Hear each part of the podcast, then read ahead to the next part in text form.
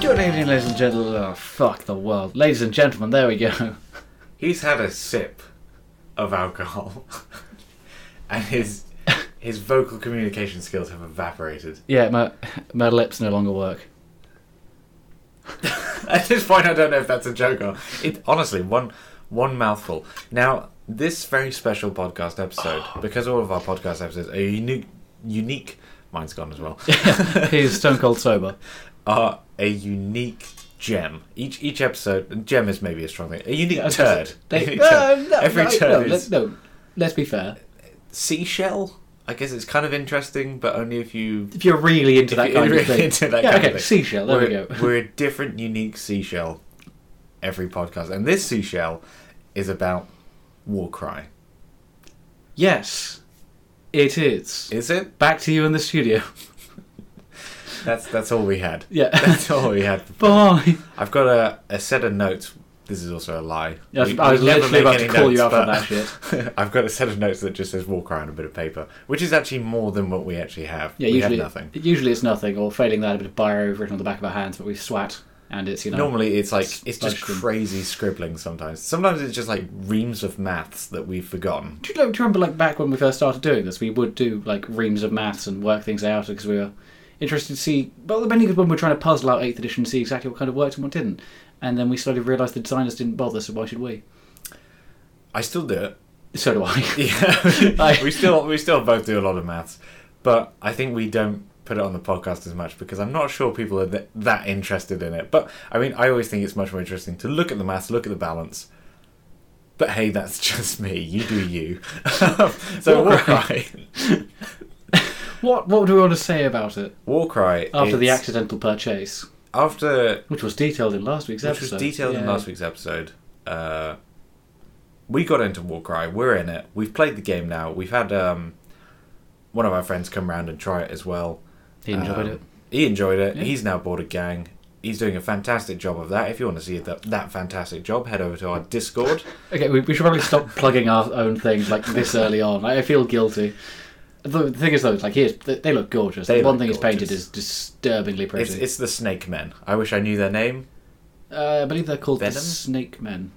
The Snake Men. Yeah. Uh, and they look fantastic. So that's one of the gangs of Warcry. oh, we so- shall, oh, we discuss the gangs first. Do you want- Shall we go for the setting, then gangs, and then the actual game stuff? Okay, let, let's do the let's do the setting. Let's do the setting. Where are we? We're in Age of Sigma. Yes. More importantly, we're in the middle of Age of Sigma. We're at the Varan Spire. Is that what it's called? It's called the Varan Spire or the focal point? Eight points? I'm not I- sure. I would lean towards like focal. Anyway, okay, so it's, it's eight points because it, it's it's the connection point between all the realms. This is Archeon's personal fortress. This is his big monolithic penis structure. To explain to the people who don't pay attention to Age of Sigma, i.e., our audience, Age of Sigma has no longer the world of fantasy because they fucked it. They have eight different realms, which are all kind of connected by this one central bit, which is where Archon has his, as Henry mentioned, penis structure. It is a penis structure. It is very much, hey, look at me, I've got the biggest Johnson.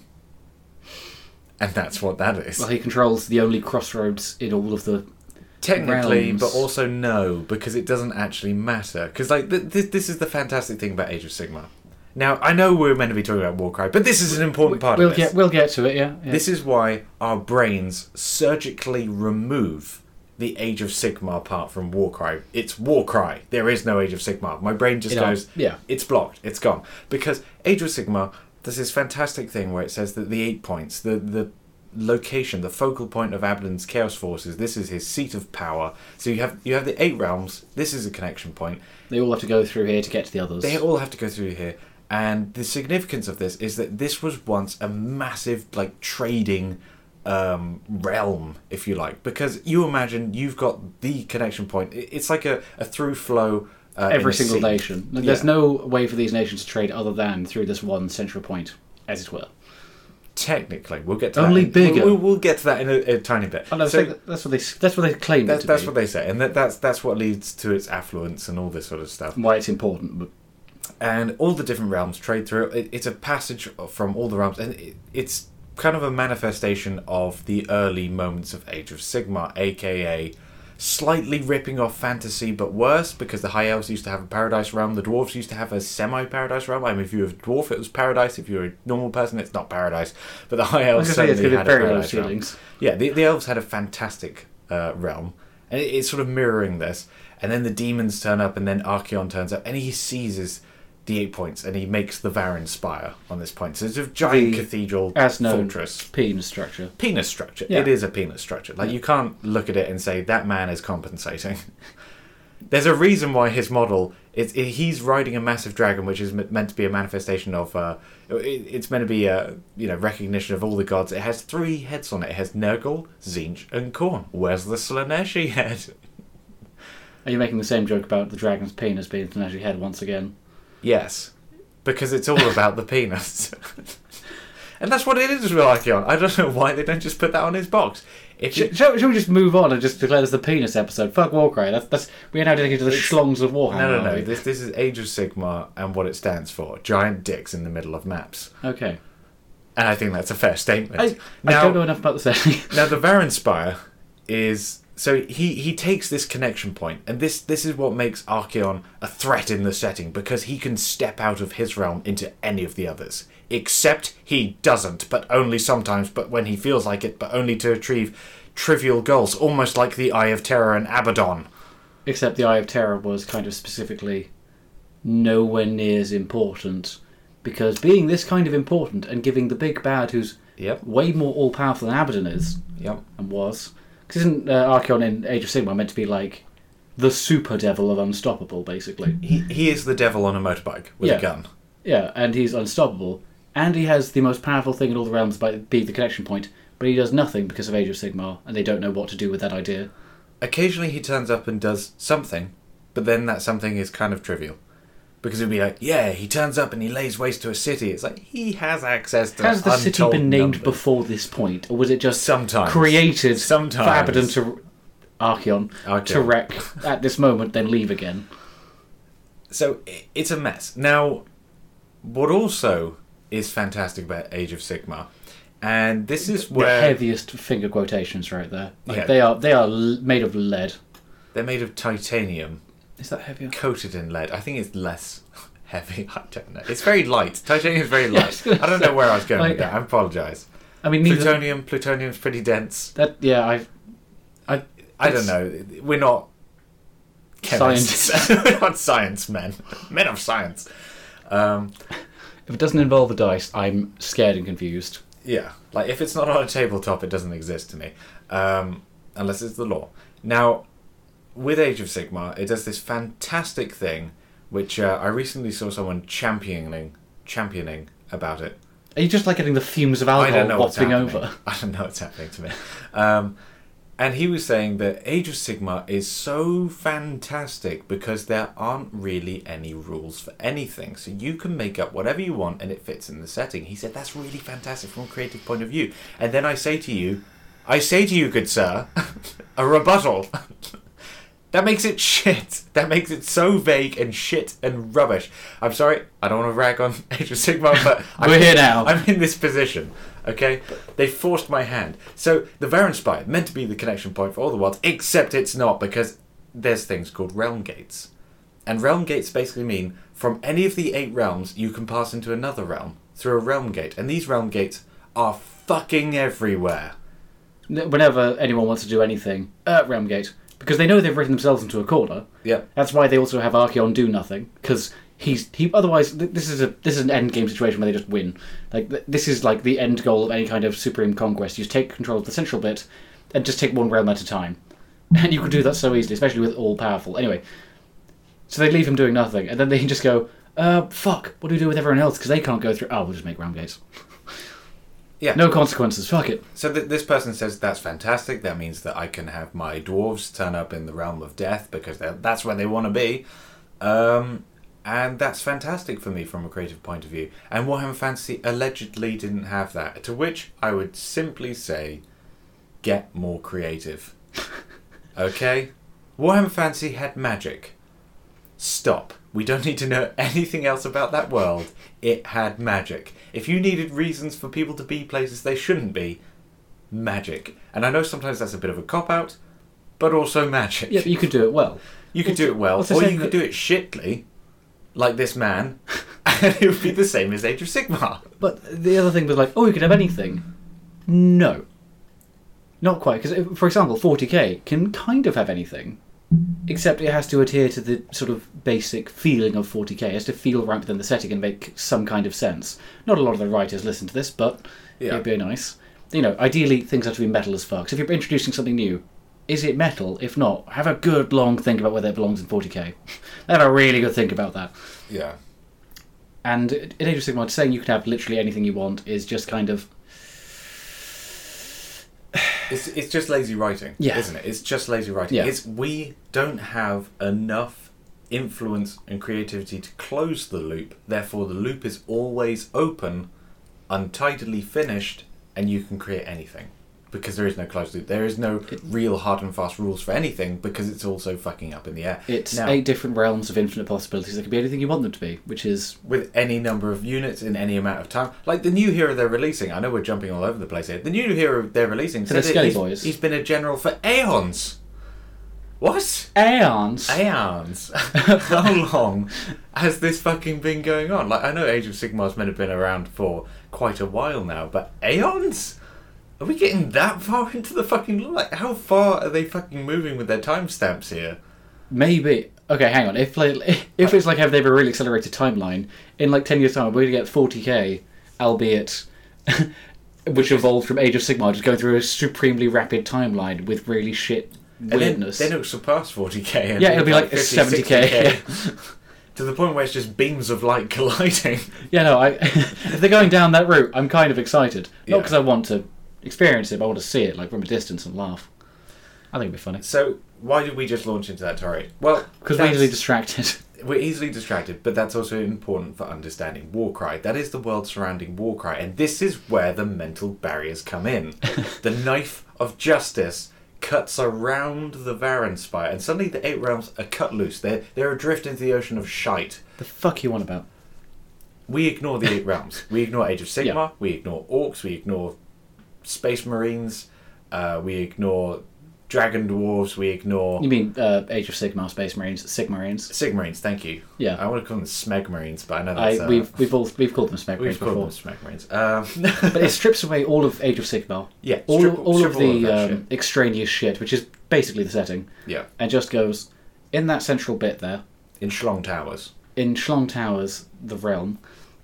It's not all Abaddon City, Archeon City.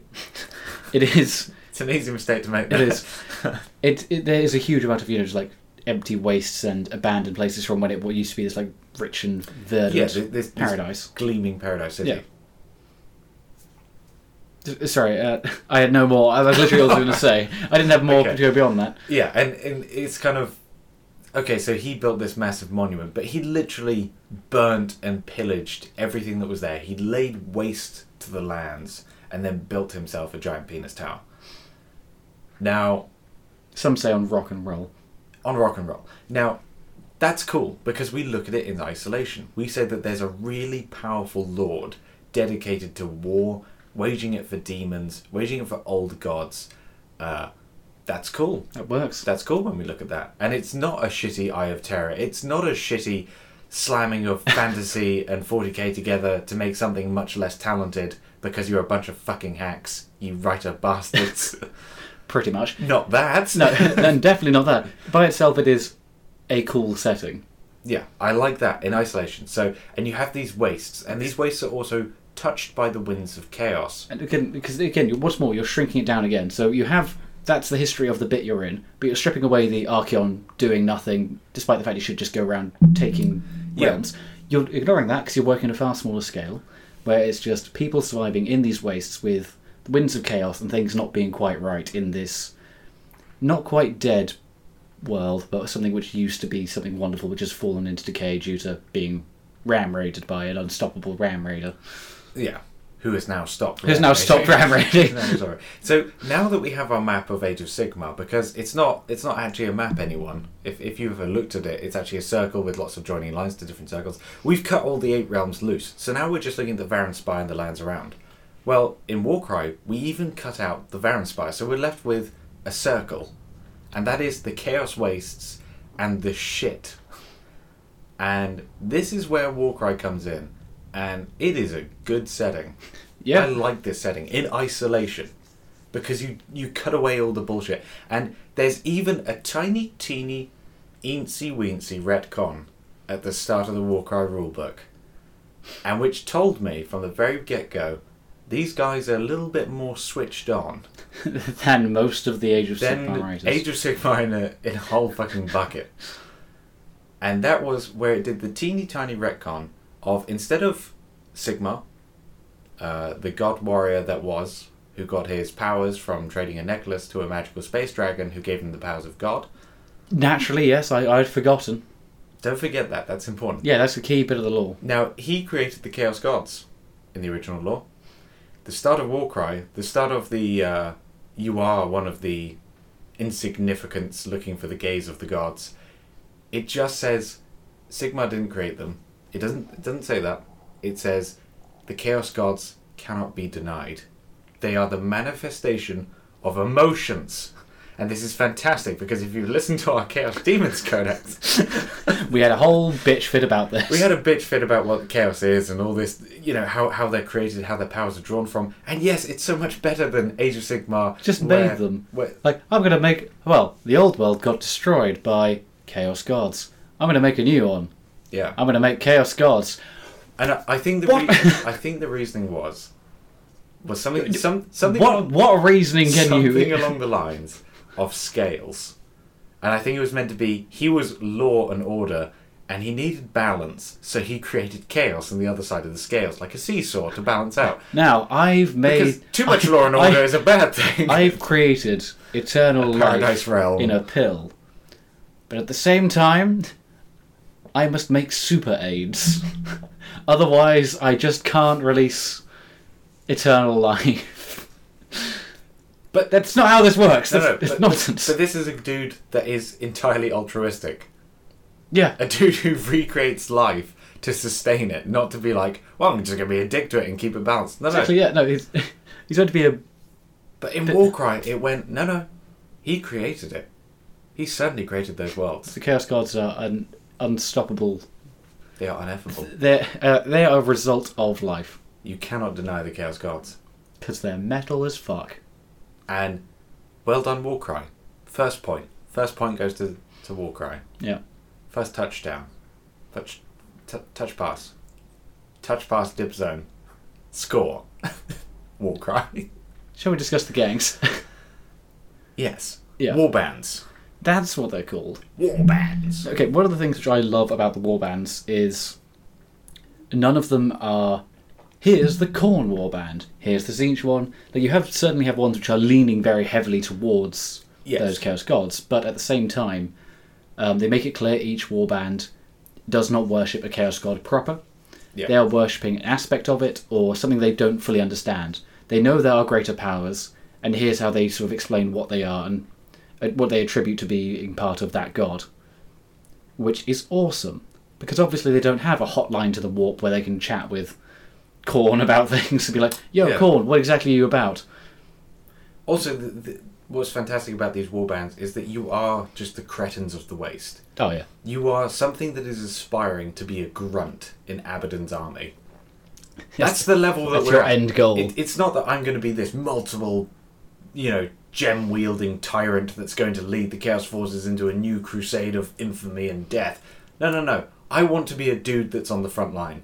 Yeah, this is going back to when we were saying with Chaos how they should have tangible rewards, and you're trying to get the Chaos God's attention, which can be dangerous as fuck. Warcry fully embraces this and goes, "Yep, you're desperately trying to get the attention of Chaos, like the Force or the gods themselves, to get extremely powerful bonuses, which you're probably not going to get. You're probably going to die in the waste pointlessly." Oh, but I mean, Warcry's more about just getting into Abaddon's army. Yeah, that's true. You know, it's not even not even getting to the stage where the gods are looking at you.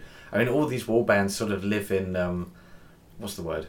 Uh, you know, where they're completely unheard of. Ignominy. I would say ignominy as well. I get Um, the feeling it's ignominy.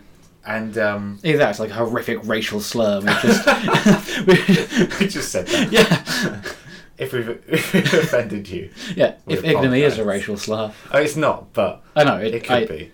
It could be, and that's the danger of words. I'm like 99% certain that is exactly the word we're looking for, but there's that 1% of me that goes, what if you're wrong? what if you just insulted them? Yeah. It's like, that's actually uh, code for your penis doesn't work.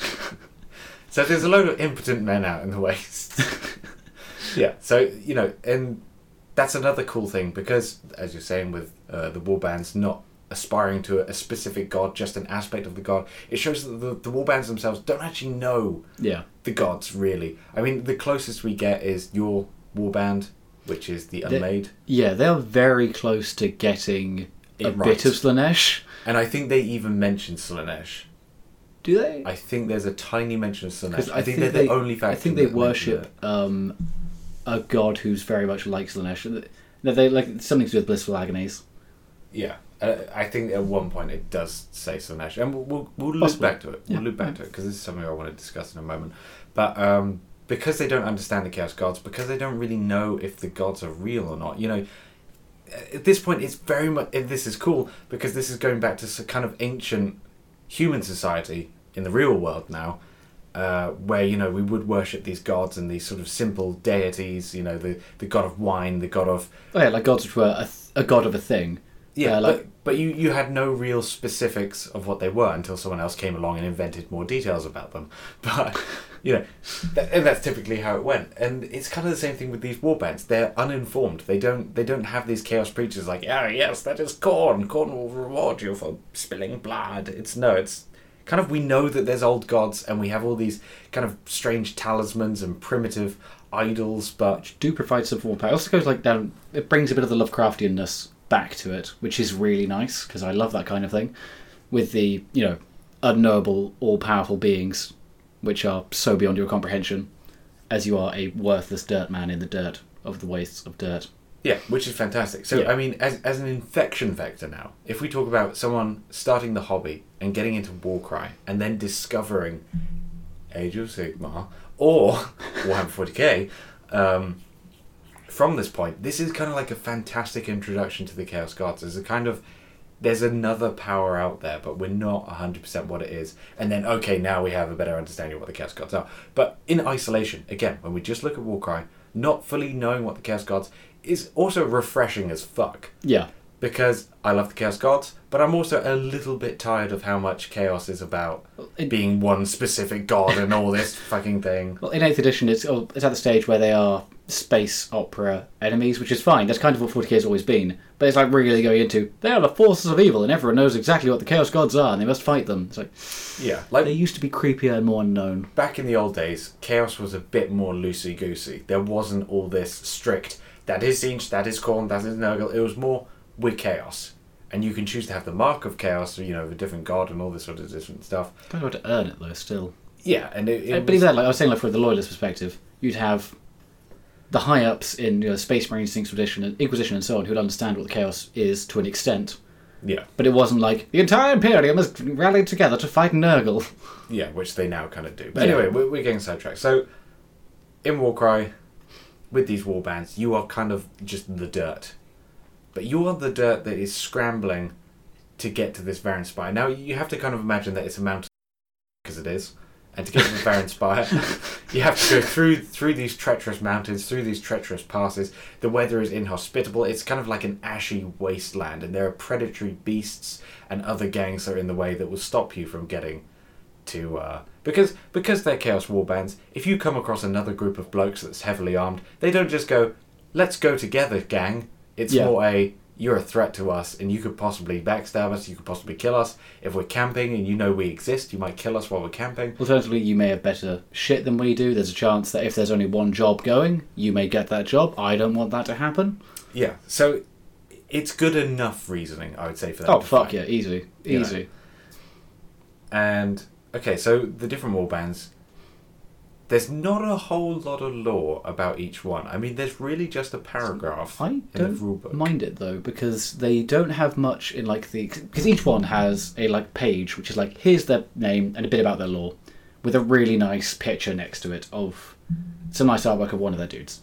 But they then have it. You get a bit more of their lore when you read like their like uh, campaigns. You get hints of it, but and I'm kind of okay with the vagueness in this example, because then they get to be a bit more your dudes. at the end of the day. Yeah, and it kind of just cuts you loose with just an indication of who your guys are. So, for example, the uh, the iron golems, they're forgers, they're smithies. Um, they toil to create weapons for Abaddon's armies, and they also think they're worthy of joining the army. So, therefore, they send out, you know, all parties break loose from the main thing and go that way. Hmm. Uh, the unmade, as we said, they kind of they worship and venerate this pain and suffering, but it's kind of like a release through pain and suffering, It- not a sexual It- release. it- it's literally they think that agony is the greatest gift that can be bestowed on someone, be it themselves or someone else. Hence, why we'll get we'll get into discussion of them because they're they're fucking awesome. They're fucking awesome. Uh, uh, do the others, because there's eight war bands. There is the Iron Golems, who are one of the poster children. They're the guys in um, 1950s divers helmets. Yeah, nearly. The earlier than scaled, 1950s. scaled down. Yeah. Scaled down. They are awesome. Uh, they're Forge Boys, all about forging. Lots of hammers. Lots of hammers. They look awesome. But there's the Untamed Beasts. Uh, what's their lore? Because you know more about the individual lore of the gangs than me. Yeah, so You're the un- responsible for this. I, I can't remember the rest, but untamed beasts are like the the hunters uh, in the wastes. So they're kind of meant to be nomads. Uh, who are a bit more in tune with nature? Think like Native Americans. also, when they, when you say nature, it's chaos tainted nature Yeah. of the most vicious kind. it's it's not a symbiosis; it's more an existence. It is, yeah. Uh, we then have, because we have those two, we have the uh, Corvus Cabal. Yeah, What do you know about them? I do not know anything. The bit I remember reading about was that they um, are kind of spies and assassins, essentially. And they have a sort of very bird centric theme, as you might have guessed. They have, um, like, their main dude has uh, a fuckload of, like, feathers and, like, a wingsuit attached to him, kind of. It works a lot better than I'm making it out to be. Yep. and they're quite cool. I like them. We have this.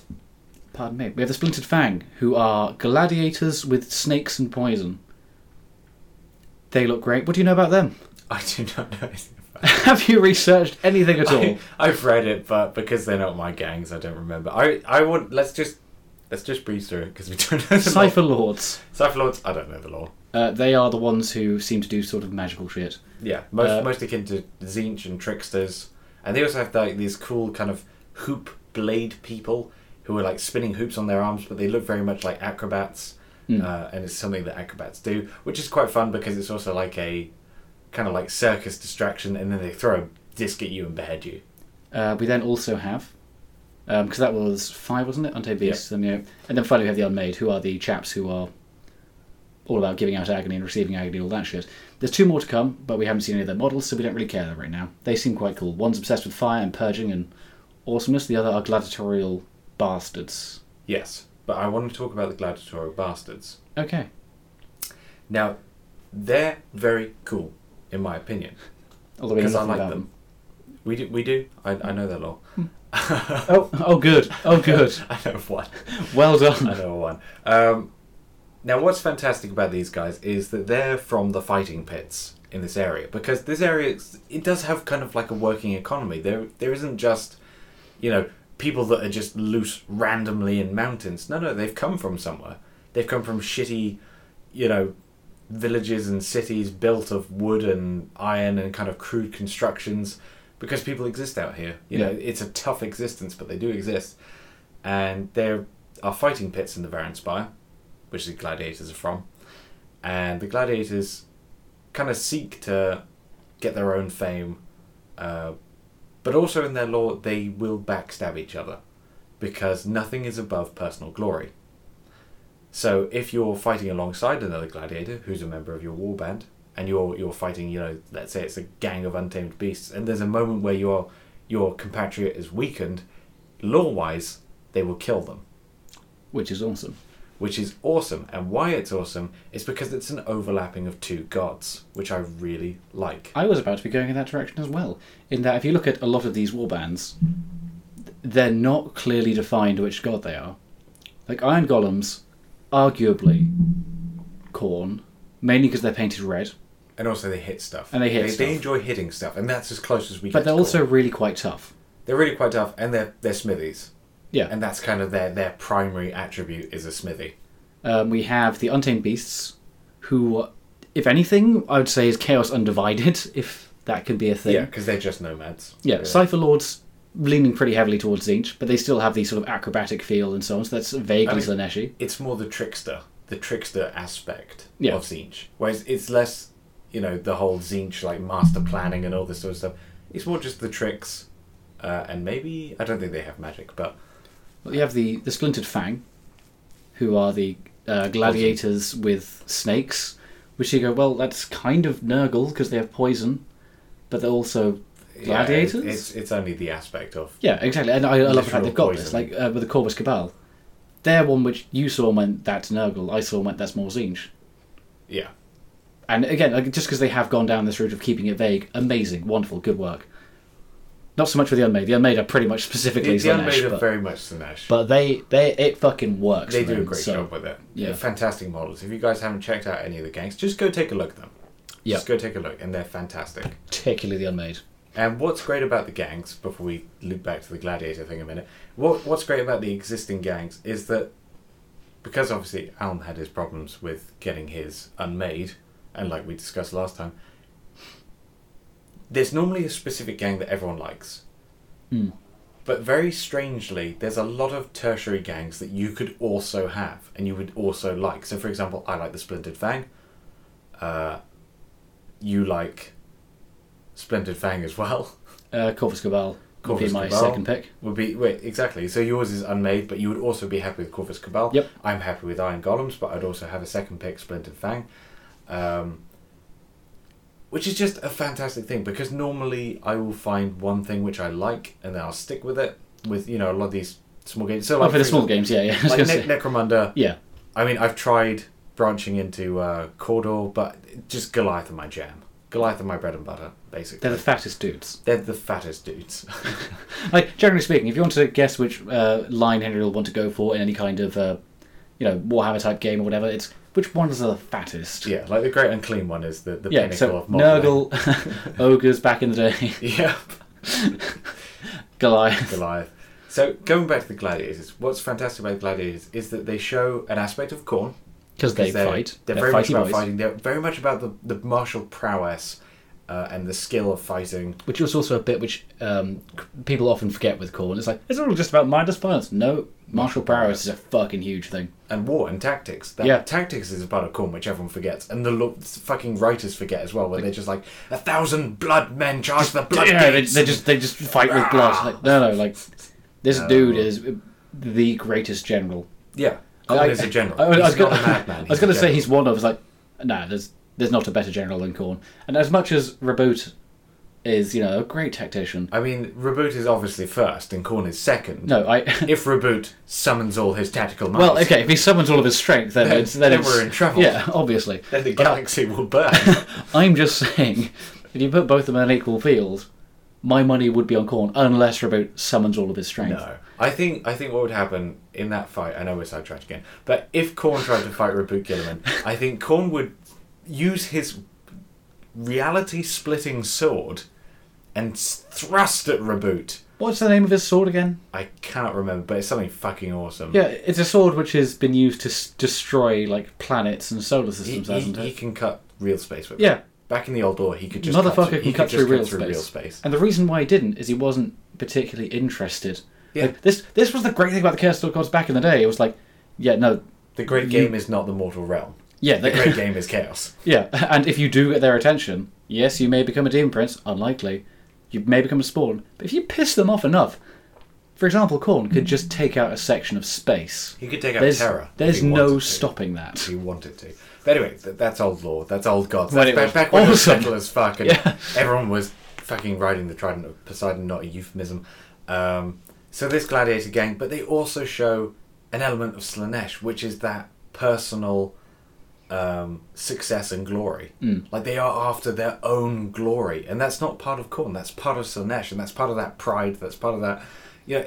And it, it's so beautiful because it feeds into both without going, no, no, no. They're the Korn boys because they use swords and they fight. Yeah. No, and it's it's so good because this is back to the Shades of Grey. This is back to the Shades of Grey that we fucking love. This is, back this is in people Orphan who Decay. understand how chaos used to work before it's been sort of changed and warped a bit. Yeah, Oh. yeah, Oh. yeah. But no, they got what it was, and they have made this new thing in accordance to that, which is fantastic. Okay, now before we get too high on the old. Sorry, do, loving- do, you want, do you want loving to finish the Warcry. discussion of what would happen if Reboot and Corn fought, though? All right, okay. Yeah, 'cause- before, before we finish that Yeah. thought, Just because. uh, just if, 'cause I- if, if they if they fought, I think Korn would have a massive thrusting stab at Reboot after like a couple of verbal joustings had gone on, and Reboot had where gone- Reboot had, had thoroughly outwitted him. yeah, where Reboot naturally, had said to him, "Well, in my opinion, chaos is evil." From my perspective, From my perspective, chaos this is is evil. evil. And then Korn And then says, Korn says, "I hate you." and then stabs at him. Um, Naturally. I think it would hit Reboot's armor. There- Pierce the armour. No, no, no. But bounce off his I think glistening pecs. I also thought glistening base, but Yeah. I was going to go with I think- abs first, but I thought, no, he's just stabbed to the chest. I think what would- yeah, what would happen is he, I think he would go through Reboot. I think he would go through. Would he him. be impaled, near death, but then. No, no, no. He, Reboot would then pull the sword through him, so that Korn was really close to him, and then he would say something really fucking clever like, "Now you're dead," and then just snap his neck. that would be it. That's how Korn died. Like- because they've got such a massive fucking. So he, boner he- he's, on. a, he's a brief moment of impersonating Dante from Devil May Cry before then giving a shitty one liner and snapping Corn's neck. That's because that's the quality of Reboot's writing. It is. Although, I again, I, the, the only reason I wanted to bring that up is just to go. If if Reboot and him did have a meeting and Reboot tried to twat him, what's his name? Sc- not Skulltaker, the bigger lad. Scott Rand. Scarbrand. Yeah, Scarbrand, the, the Yeah, greatest he got in bloodlet- trouble for that. He got greatest thrown- bloodthirst who ever lived, who thought, you know what, fuck it, I'm so metal and so awesome and have two fuck off great big axes that I can take on Korn. And he tried, and he made a small chip in Korn's armor, which is very impressive to be fair. And Korn threw him through the fucking cosmos. Yep, through and through multiple realities. Yeah. Now, but Don't also, piss that man off. But I've also read some of the like glistening sweat uh, fan fiction that the Black Library writers, not just fans, Yeah, no. the Black Library writers have written about Reboot, where God. basically if Reboot would take them in his arms, they would happily go with him. to the point where it's like, dude, are you? What is this for you? Is this like some sort of like false reality? Anyway, we're getting too far.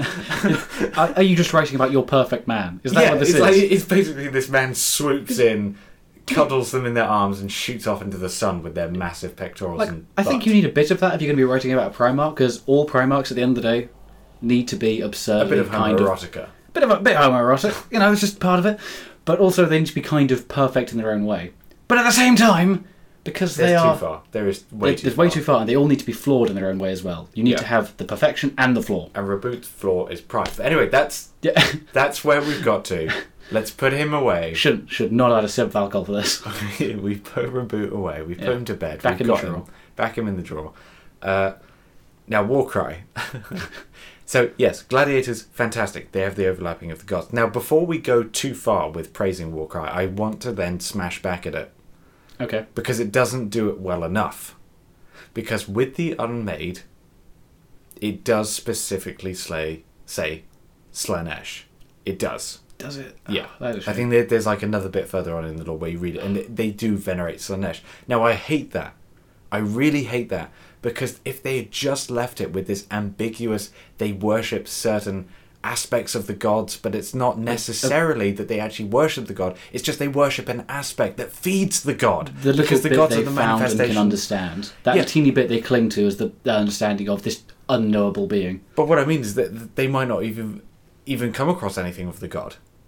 They might have just developed their own culture and society that progressed into this certain form of worship that just in, indirectly feeds, Feeds the God, gods. yeah. Because that's how beautiful the, the manifestation of human will is, is that it, it comes forward in the four gods, or at the very least in the Warhammer setting it does. Yeah, Whereas, unfortunately, they did have to say Chaos Gods. Like, with, with War, Warcry, and this is where I will uh, criticize the writers. And it might not have been their fault, it might have been a part of the production process, but they did not do enough to separate it from the law of Age of Sigma.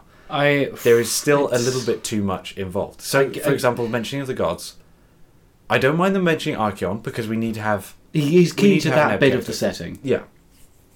But there's also too much of a understanding of what Warcry is by reliance on Age of Sigmar. Whereas it would have been much more fun if they had explored it more of Warcry as its own An thing. independent thing. Like, yeah, you're you're in the shadows of darkness, and maybe you don't even know. Oh, well, you would know Archeon's name because it's Chaos. you would know it because it would be nailed with bodies to all the walls of the Yeah. cities. Archeon burning in the the fields.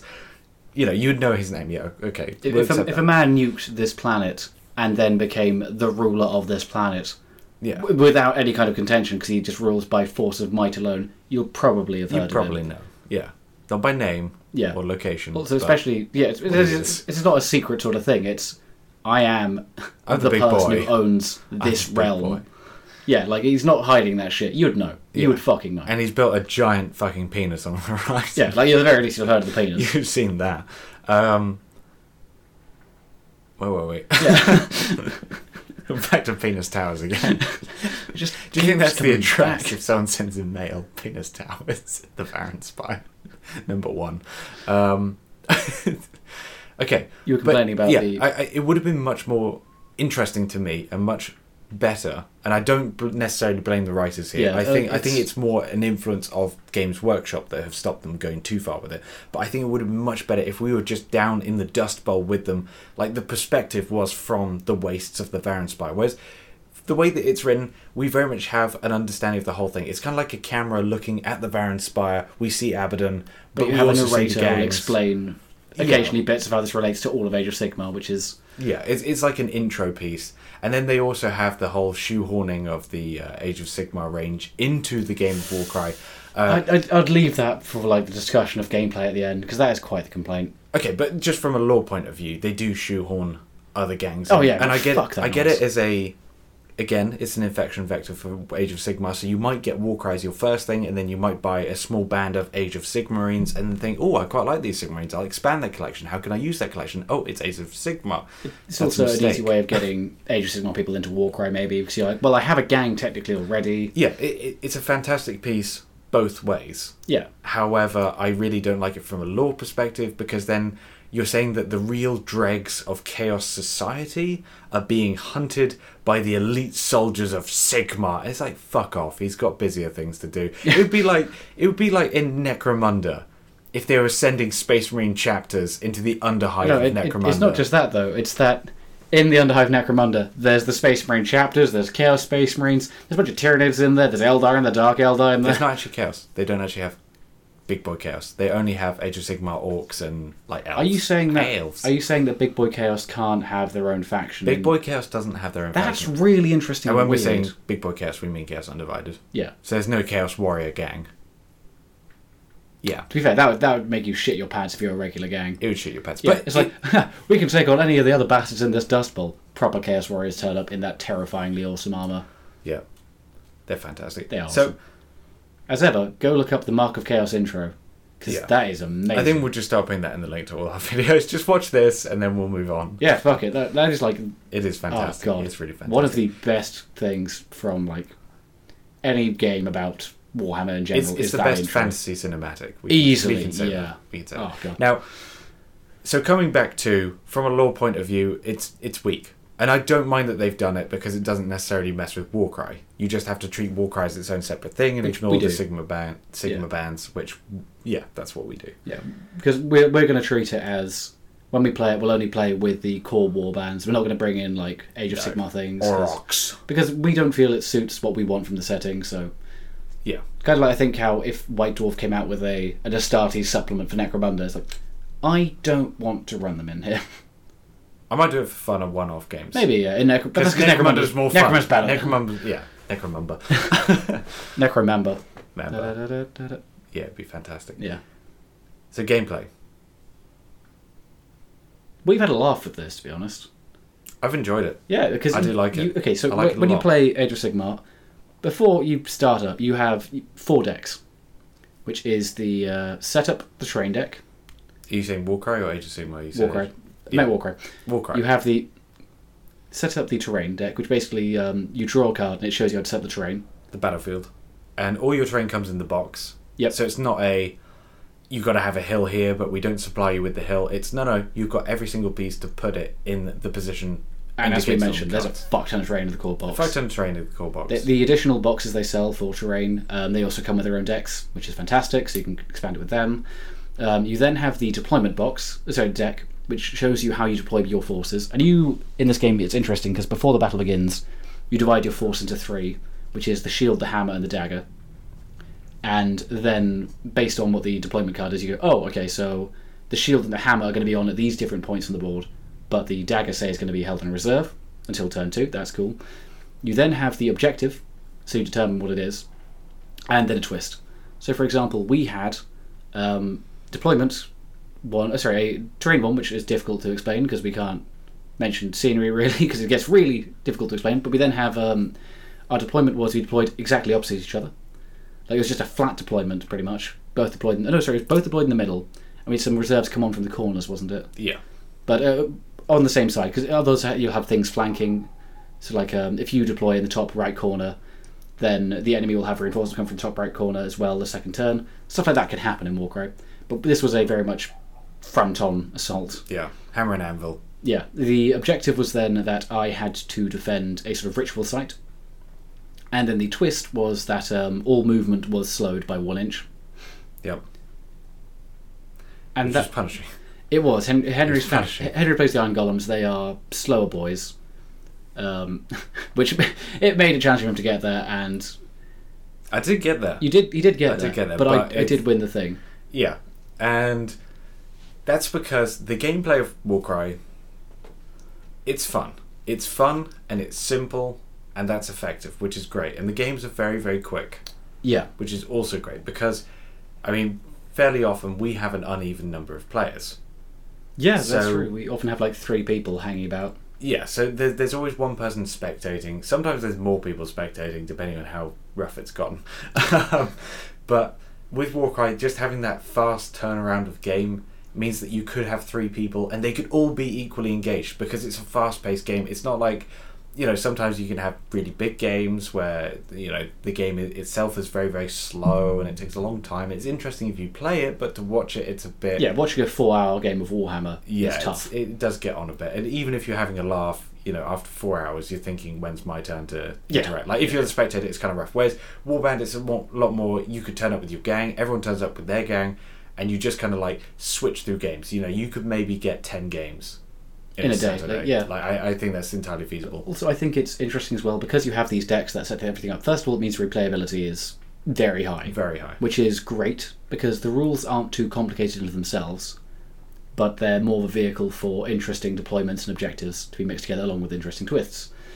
Um, so, for example, in that one I just mentioned, which we played, Henry was at disadvantage, and he lost.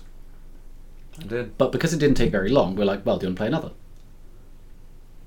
And we did because it is very quick to go into that. And then you can have other games where, like, say, because you played a game where it ended up with you only had one third of your warband. Yep, that showed up on the battle the whole game. Yeah, uh, I would only ever have a third, which was three dudes. and the objective was to survive. As long as you have one model survive at the end of the game, you won. And that is very unfair, in a sense. Um, the opponent also picks it. So let's say, for example, Yeah. you use the Age of Sigmar gang. Two of their people are birds, which move 12 inches a turn, or movement. As in Which when- is when you've divided. nutty. really, really nutty. So most people move four, birds move 12. So Yeah. if I was to make a detachment with the two birds in, and my opponent were to pick them, I would definitely win. Because, oh, sorry, if I could pick them, I would pick the birds. But the opponent gets to pick, and he says, "No, no, I'll pick the slowest dudes that I can lock down with all of my guys." This is what makes the. Um, so I said how you have to set them up into three different groups at the start before you do any of this deck stuff. That's what makes it interesting because you go. Because you could go really ham and go, I'm going to put everything in this one here and like only one model in each of the other two. Because I think that one's most likely to be on the board turn one and I can just get a really big turn one hit. But then there's a couple of, uh, you know, objectives you could draw. Sorry, yeah, objectives like you could draw which are like this. But if you did that, you'd be punished. And the deployments do do an interesting job of mixing up the importance of the shield, the hammer, and the dagger. Yeah. So in one matchup, it might be fantastic to really heavily weight the dagger as heavily as you can, and then really heavily weight the shield and not much in the hammer. But then the next game, the hammer is suddenly the important one. Yeah. and it depends what your opponent has done because normally the the way that the deployment will work is that even if your units come in different positions so you might come in the corner you might come in the opponent's corner or you come in your middle their middle end on end on the board it's normally mirrored by the the other players so you know you might have your dagger come on in the enemy's rear left hand corner well that means the enemy's dagger is coming on your rear left hand corner and then it depends on what kind of game you're playing, what kind of the objectives playing. So it's it's really really varied, and which I enjoy because the comparison I normally make with it, whenever I've discussed it with people, Hmm. is Blackstone Fortress, which is a very Yeah. strange comparison, but it has a similar thing because in Warcry you have a lot of um, so before the turn begins you roll six dice, and these six dice will determine abilities that you can do. And the different abilities will be um, But first of all, different for each gang. they're different for each gang, and within the gang, only certain people can do certain skills. So it's not like you have one person alive and they can do everything on your ability card. No, no. You'll have some universal ones anyone can do, but Yeah. then quite a few are going to be specific to one model or one type of model. Yeah, which is either like a champion or, a, you know, in the Iron Golem's case, it's one is the ogre, The great Um, big fat boy with hammers for hands. the big hammer lad, and what this means is that obviously the way that you distribute your shield, your dagger, your hammer, you know, it, it actually affects the skills that you're using, your opponent's skills, what skills they can use, what the objective is. So there's a lot of variation, but with very simple rules, which is really quite Yeah. fantastic. And it's in a short playtime as well. It's a lot of depth without complexity, which is really rare to find, but Yeah. great when you do find it. No, Um, it is really nice. I mean, yeah. we, we've played quite a few games of it now. Um, and I feel like there's a lot of way to go. And we haven't even touched on the big part of the gameplay, which is what the game kind of pushes you towards and encourages you is this is the correct way to play, and that's campaign play. which what they've done here is great. Yeah. Fantastic because um, in especially like I'm thinking back to the fifth edition Warhammer rulebook, and I think with the eighth edition one as well, and most of the, most of the rulebooks, when they discuss a campaign, they go, okay, typically what you want to do is you want to set up um, like three or four, or five missions in a row, and you set up like a uh, like tree diagram thing where you go, okay, battle one was it a win or a loss, and then you have like different uh, different Yeah. branches off into different uh, branches. And depending on who wins how many times, either they win or the opponent wins. And that's the campaign, which is fine. They're great. Um, definitely not knocking them, but they have a time and place. Whereas for Warcry, first of all, saying a campaign will be five battles, that'll be like an hour and a half if you're rattling through, or maybe two hours if you're rattling through. 'em. Whereas with Warcry, it just goes, okay, you're going to have a bit more of a longer term campaign thing, but most importantly, it's not a competitive thing as per se. It's not a case of I win, you lose. Yeah. Which if you spend, like say, if, if we do it to campaign, which we stuck to, because typically we'll try a campaign but then leave it after a while. Um, based on our luck, it would be five games in a row of you having to basically take a loss, and then getting to the end of that and get, being told you lost may not be fun. Whereas Warcry goes, it's a each person has their own campaign, and it's just trying to get to the end of their campaign to get bonuses. And if they lose along the way, they lose some progress, but they keep on pushing in their own way. There's no point where they're told you lost, which is great. Yeah. And then you also get rewards for winning your campaigns. So these are different items. Um, normally they permanently attach to a character. There's also lesser rewards which are impermanent, uh, where you just you lose the bonus after some number of games or it's you a may one-use lose them only after a game, person. Yeah. or you use them and they're used. Yeah. Uh, whereas at the end of a campaign, you get a permanent item, which is normally a fantastic bonus. Yeah, Uh, and I'd say that's definitely one way we haven't gone with the game because we haven't actually started any campaigns with it yet. We've just been playing the game uh, Just get our head around it, and, yeah. to get that sort of stuff. Um, but I don't know how the game is going to pan out once you've done multiple campaigns with a faction. So let's say, for example, you use your Unmade, Mm. you get you know six magic items, uh, and also the way that the the factions work is that they encourage you to use your faction uh, as kind of like a personal experience type deal. So Alan and I might might play against each other. Uh, let's say my Iron Golems win. That's fantastic. I got one on my tracker. Uh, I then go to the local gaming store. I then play another game. I would then move up another one on my tracker. This this is the way they encourage you to do it yeah. um, which is good. But then obviously the person that plays more games then gets more magical items just from osmosis, you know, just Yeah. from playing the game. Uh, and I don't know how it then works. You know, once you've got every item available in all the campaigns, you then come back and But they they would also do things like say, um, I think if you're going to be doing stuff with campaign bonuses and so on, they say you have to, your opponent has to agree to it. Or you can just say, yeah, we're going to do a game which isn't based on the campaign. We'll just do a flat no upgrades versus no upgrades. You can still do that. yeah. I mean, I would love to do a um, once we kind of get more settled into the game. I would love to do a much more competitive like tournament for it because I think this game would actually be really fun to play. in So a you could also do a competitive tournament in way. like a day. yeah, you you could yeah If, easily. if you're if you're like us, then there'd be like four people entering maybe.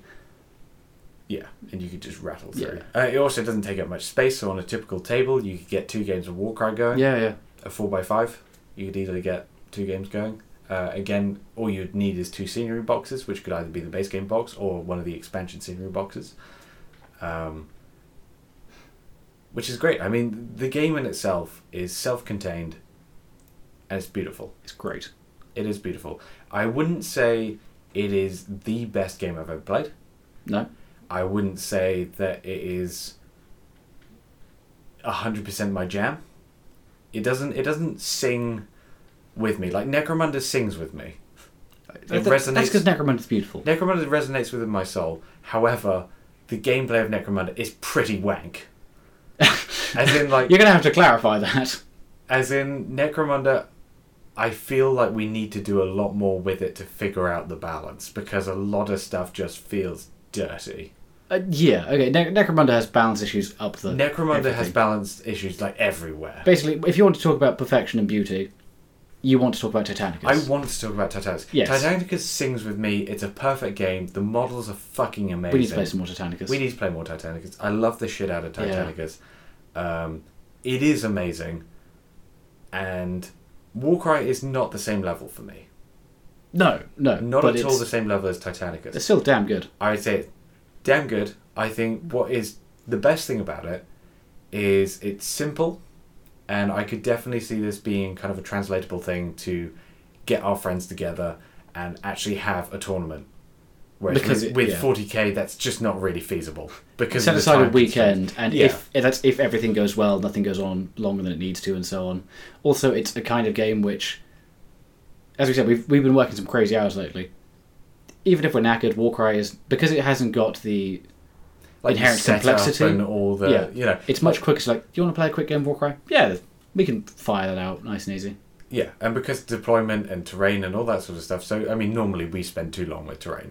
Yeah, that's we good. do that's because fart we're about with terrain because we're quite specific about our terrain because we don't want to give one side too much of an advantage, too much of a disadvantage. Yeah. Fairly even, you know, not constrict sight lines too much. So it takes a lot- long while for us to set up. Whereas if you just flip over a card, for us it's brilliant because it's just you set up the terrain as a card. And if it's tells unfair, A, it's not your responsibility, it was the card's fault, and B, uh, that game will be over quickly. you. yeah, so it, it's a painless experience. Whereas if you set up the terrain and you're an hour and a half into your 40k experience and you're like, this bit of terrain is really fucking me for an Basically, hour and the a half. fucking pig generator. yeah, there's there's, There's, a, nice- there's a piece of terrain which I hate. There's a beautiful bit of terrain I made, uh, which Alan always places. I never place it. and I know. It always ends up just fucking him. I place it, and I always place it in such a way as to be terrible, which I realise shortly after deployment. I look at it and go, oh no, even sometimes it's been during deployment, look at it and go, I should not have put that there. That has fucked everything forever. That's why I let you place it. It's the pig generator, and it, it's a wonderful piece of terrain, but I hate it. Yeah.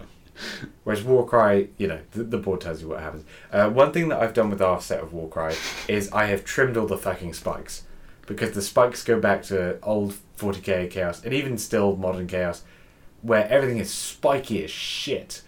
And I, cu- I trimmed off the top of the spikes Hmm. for a section of terrain, and I showed it to uh, Alan and our friend, and they went, wow, that's really spiky terrain. I said, yeah, that's after I cut Yeah. about half a centimeter off of those spikes.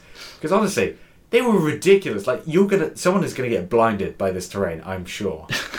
Like someone can will bend believe- down to look at a model sightline and just pff, right in their eye with a million spikes. Because the terrain is mondo crazy. Right. So, do you want to make a brief mention of the Age of Sigmar gangs in relation to everyone else, and then you want to just talk a bit about your gang. Do you want to do that? Yes, no, maybe? We'll talk about the Age of Sigma. guys. Yeah, yeah. I'm not sure what you mean about my gang. Oh, you mean like rules wise and that? Yeah, yeah, yeah. Okay. Yeah, because we can discuss some things about our gangs because we don't know too much about the others because we haven't played them. Yeah. But we've having played ours, we think they're interesting. Age of Sigmar gangs, So coming back to Age of Sigma gangs, the other um, factions that can turn up in Age of Sigmar, uh, sorry, in War uh, Warcry because they're like, well, give them rules. I don't like them.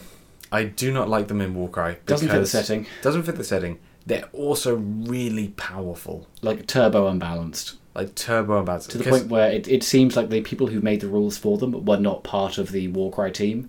They were just sort of handed the Warcry rule set and told to make up their own shit. Yeah. Or or someone went in and said, I want Age of Sigmar to have a twenty percent bump on everyone else. Possibly, because then that would be, oh, you started with Age, uh, with Warcry. Look how much better they are. Yeah. So you sort of start collecting that faction, and then yeah, Yeah. Because I mean, but if you if you eliminate Age of Sigma and just focus on the Warcry factions, which is the way I see it, so it's not Age of Sigma Warcry, it's just Warcry. Yeah. It is its own box set. they seem to be fairly well balanced internally. They seem to be fairly well balanced. I mean, there's definitely weak and strong, uh, but we'll get into that in a moment. So, just with the Age of Sigma guys, just to give you an example, uh, one of my grunts and one of Alan's grunts, uh, they might have ten wounds. Yeah, my, my grunts have ten wounds, I think an orc grunt has twenty. which is the amount of wounds my leader has, Yeah, and then the orc war boss has 35 or 36. which is fucking obscene. yeah, so my ogre, which is my big boy, has um, 30 wounds. So he's he's in the ballpark. Uh, both of them are strength 6, both of them are toughness 5. I think the orc war boss has slightly more points and I think has double the attacks of my ogre. Yeah. And has the damage like can get to a damage percentage uh, sorry, damage um, point much higher than the ogre. So the maximum damage an ogre could do in a fantastic turn is 16, whereas I think the orc boss can do like 40 something, Yeah, where he's just one shotting other orc war bosses or ogres, and it's like, well, I don't know about this balance anymore. But anyway, so Age of Sigma it doesn't fit the setting, it isn't great. Uh, a lot of people have asked that Age of Sigma Warcry is like a separate entity. So you just play the Age of Sigma gangs versus each other. And it seems to be much more balanced that way yeah, and then Warcry is its own thing. Because i- if you were to ever do a competitive tournament, um, you'd never run the actual you'd Warcry never gangs. run the Warcry guys. It would just always be Age of Sigma, probably the Sigmarines. because they have crossbows that do like 10 damage a shot, uh, which are hand Yeah. crossbows on basic dudes. No, no, no, it's a big crossbow. Oh, big crossbows. It's a big crossbow, but you can get the big crossbow to doing all sorts of janky things. Yeah, it's, You know, which which then creates a scenario where they're just either they're one shotting grunts or they're one shotting leaders from the the base Yeah, it's Warcry ridiculous. box. Um, so that's Age of Sigma. You got to treat it as its own thing, as we do anyway, just in general generalities. Um, so the Iron Golems, how do they play? Well, they're my faction. They're my special boys. Uh, I like their aesthetic. I'm not such a hot fan of their armor. Their armor is a little bit strange, like particularly the breastplate. It's kind of like that uh, classical Egyptian rough. oh, yeah, 'cause Look. it- it's kind of like a bigger collar that covers part of the chest. Yeah. And it's not great looking. And then some of the models are in kind of slightly awkward poses. They have a tiny ga- chaos chaos dwarf who is fantastic. The ogre is fantastic. The boss men of the iron golems look fantastic because they they're a bit bigger. Their armor suits them a bit better because they're bigger. Whereas the smaller dudes, it just looks weird and awkward. It's kind of like a child has like punched a, a hole in a dustbin lid and put it on themselves. Little bit. it is, yeah. Um, as a faction, how do they play? They are one of the weaker factions, if not Are the they? weakest faction. They are, but this this speaks volumes this- about the balance. Is this on, uh, according to. This people this online? is kind of like done through other people's research because obviously we only have uh, ourselves to play against. You know, so I've only ever played against Unmade. You've only ever played against Iron Golems. Whereas Yeah. other people that have had more of a spectrum of the game, um, yeah, Iron Golems are definitely one of the weaker factions. Uh, even Untamed Beasts are better. Mm. So if you, if you have that sort of base box, the Untamed Beast, but it- it's only a slight advantage of the Iron Golems. There's nothing glaring. Oh, yeah, no, But the, like. the Iron Golems are definitely sinking a little bit lower than everyone else. They have low mobility, very low damage. They're Um, quite pillow fisted, yeah. they're very pillow fisted, but they're fairly tough. Like the basic basic grunts are fairly cheap, and you can get them to toughness five. One of the biggest things that hurts Iron Golems is the way that wounding works in Warcry. So typically with, uh, you know, 40k, uh, if you have double the toughness of their strength. of the opposing strength, you get a minus two. to- It's a six plus to wound. It's a six plus wound. Sorry, Yeah, what the hell are you on? I don't know where I was going with that. Yeah. um, yeah, it, it's a Or if, six your, plus if to your wound. strength is double their toughness, you get a two plus. Whereas in Warcry, three plus is the best you can get. Five plus is the worst you can get. Yeah, so I mean, iron golems can get ways to get to toughness six, but there's really no reason for that. Like the ogre is toughness six, but there's no incentive to be that I mean, tough. That's a blissful one. Gets to, to strength five. Yeah, okay, but, But then- yeah, it's- it's ranked, strength, basically, yeah, yeah. like unless your opponent is again to strength five, which is very very rare, toughness six just isn't really a thing, which is Yeah. unfortunate because if it was, the iron golems could be very tough. Yeah, which I think would help them out immensely. And it wouldn't make the game feel uh, any worse because sixes are still criticals. Uh, it basically, so damaging in this game, um, I said like three plus is damaging. You don't have to roll to hit. You just get close and you try and wound.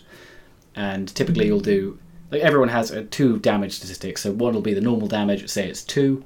So you roll a three plus, you get a four. You deal two damage. If you roll a six, you'll deal four damage, the critical damage. Yeah, yeah.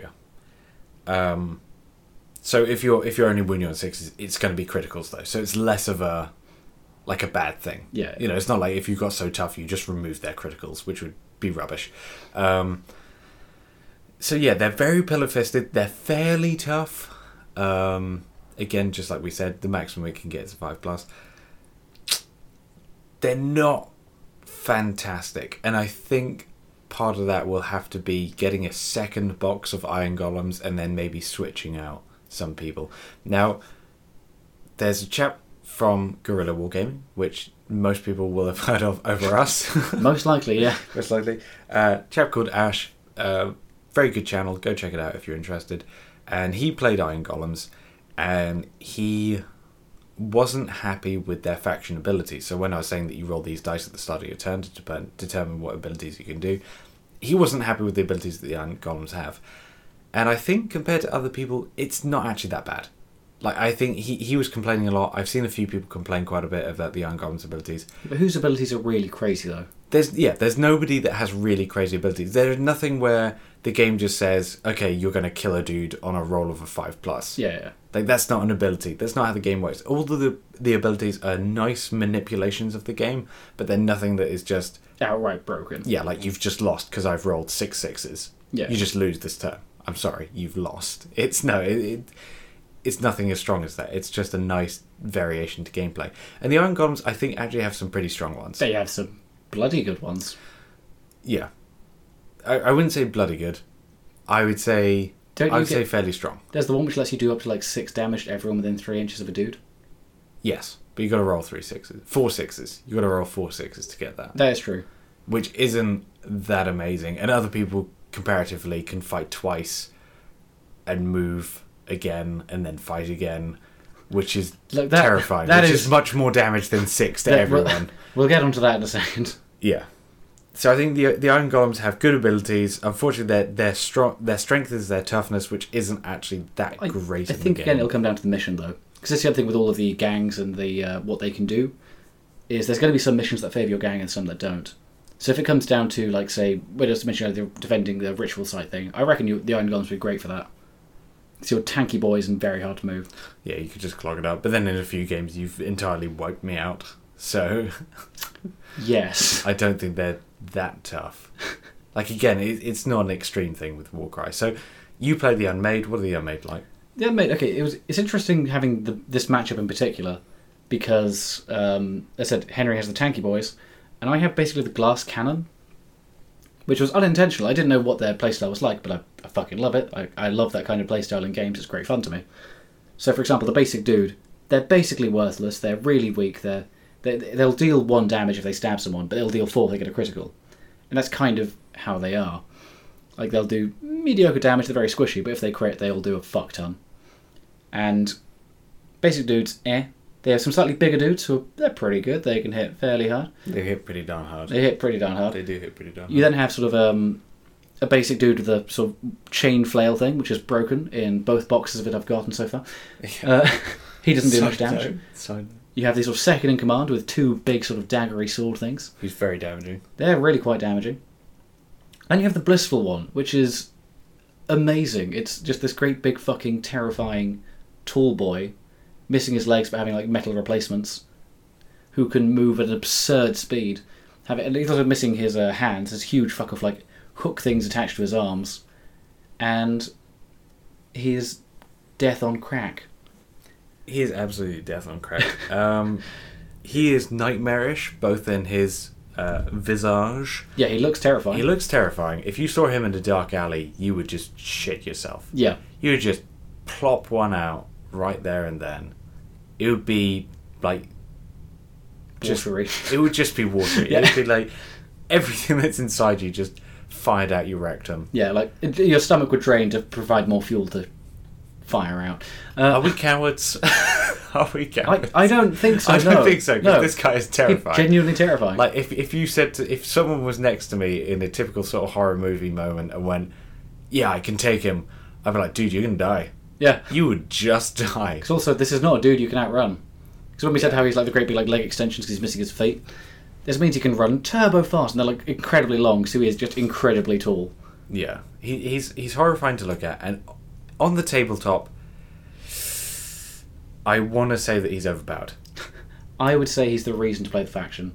Because without him, Without him, I think it's interesting. I think against Iron Golems, he is the anathema to the Iron Golems.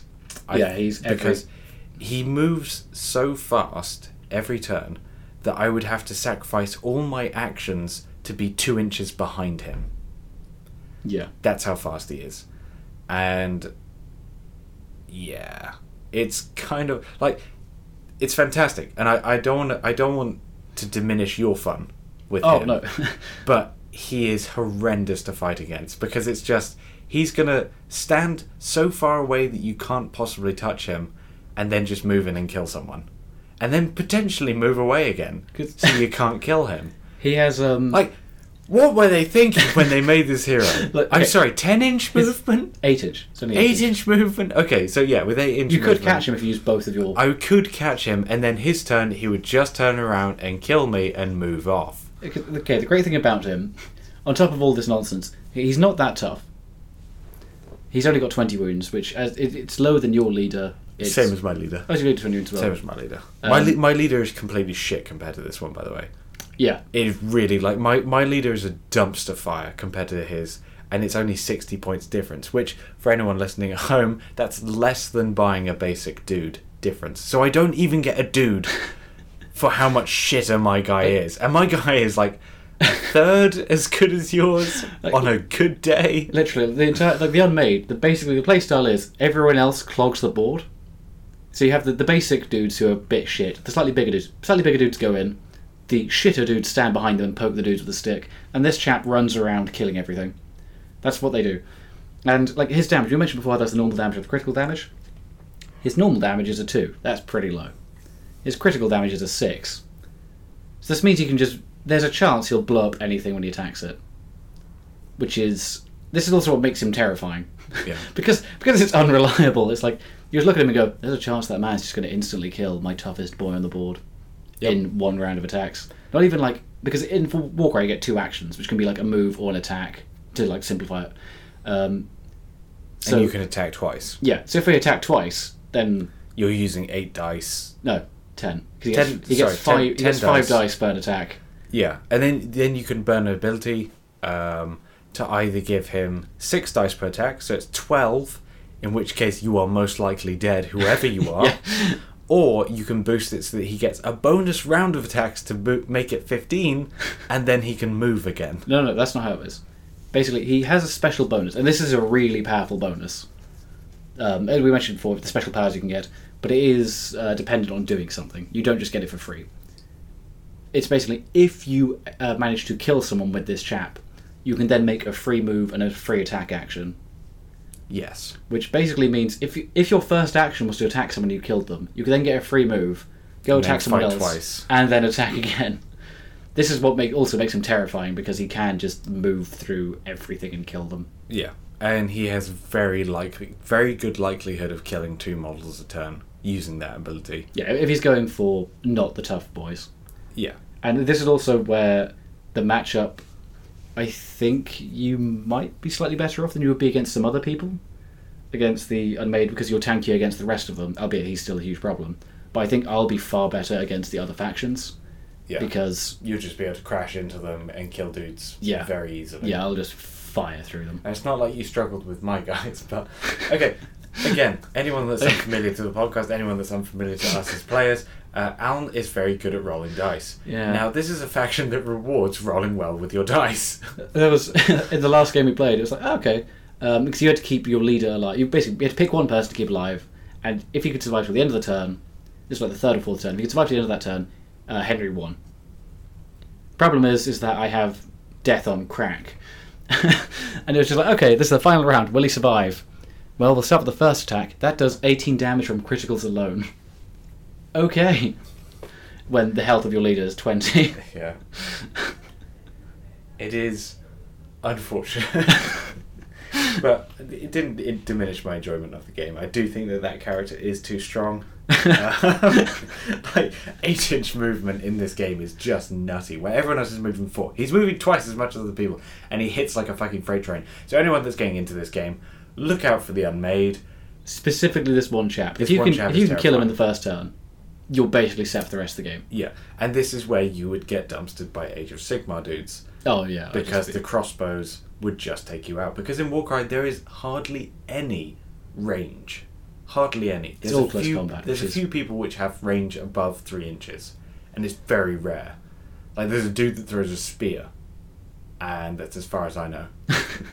you know, and then Age of Sigmar dudes, they've got crossbows, they've got a massive crossbow. You know, they introduce range, which just changes the game. So Alan's massive, dancey, slicey motherfucker yeah, is suddenly just riddled with arrows and taken care of from a range. Because every time I was playing with the Iron Golems, I was like, damn, if I just had some sort of ranged weapon, this, these guys would be great. Oh, wait. Age of Sigmar dudes. yeah. So basically, unless you start playing worse, I will buy It- you'll go out and buy Sigmarines. Sigmarines. No, I won't. I won't. No, yeah, it's it's not worth it. Right, is that everything you want to say about Age of Sigmar? The Warcry. I think that's as far as we. So, on a scale of 1 to 10, One to Titanicus. I would. You know, what? I'm going to say that Titanicus is a 9.3. That's really fucking specific. That's really specific because I'm going to wait till they release more models. When they release more models, Porphyrons come out. I need to get a Porphyron. you do need to get Porphyron, but I want a Nemesis.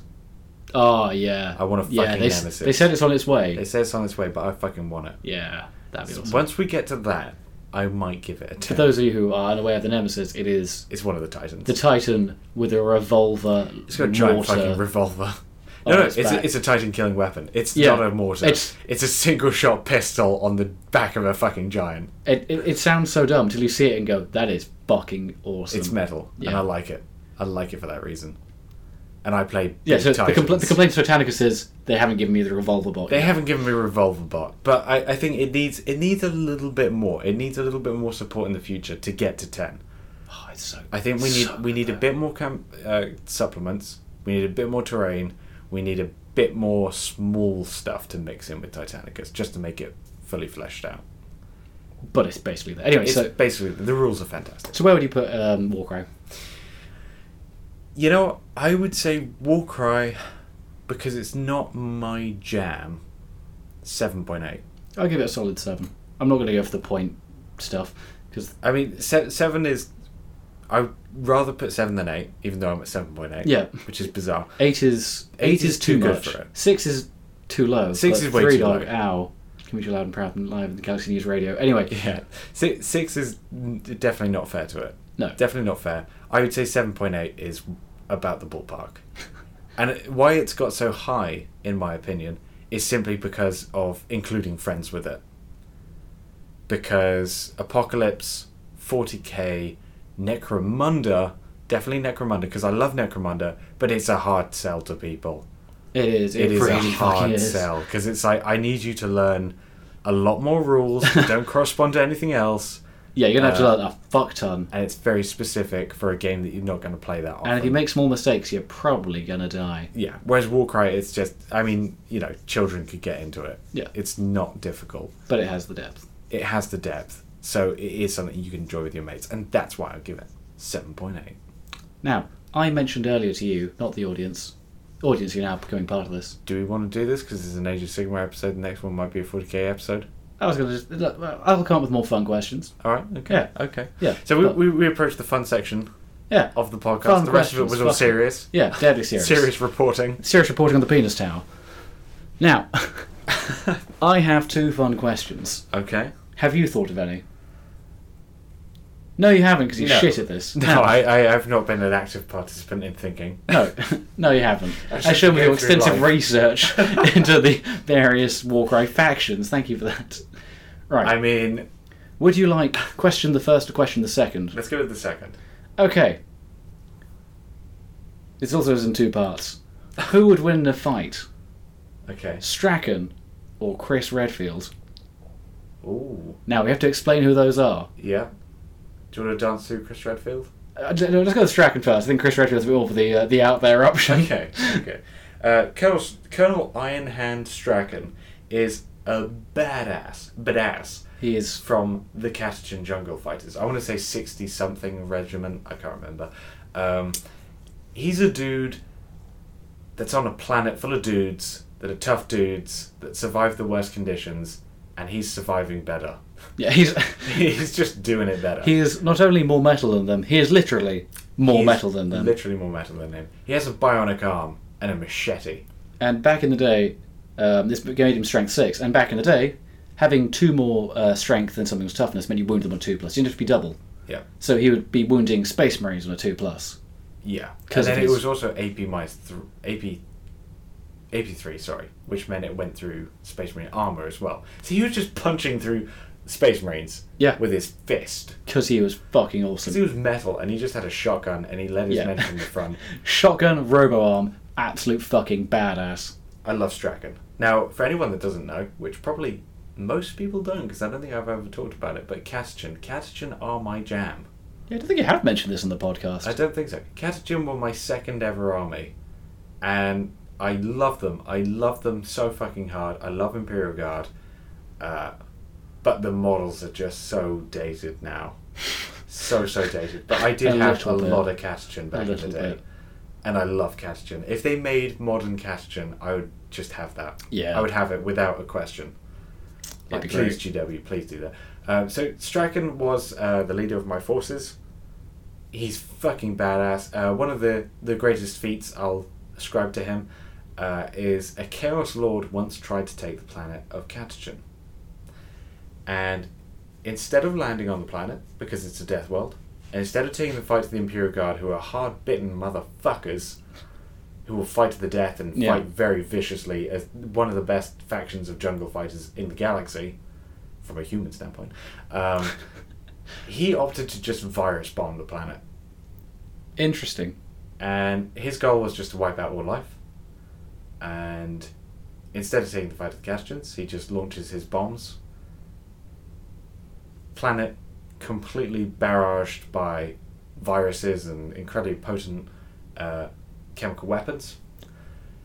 Comes down to land on the planet to inspect his uh, victory.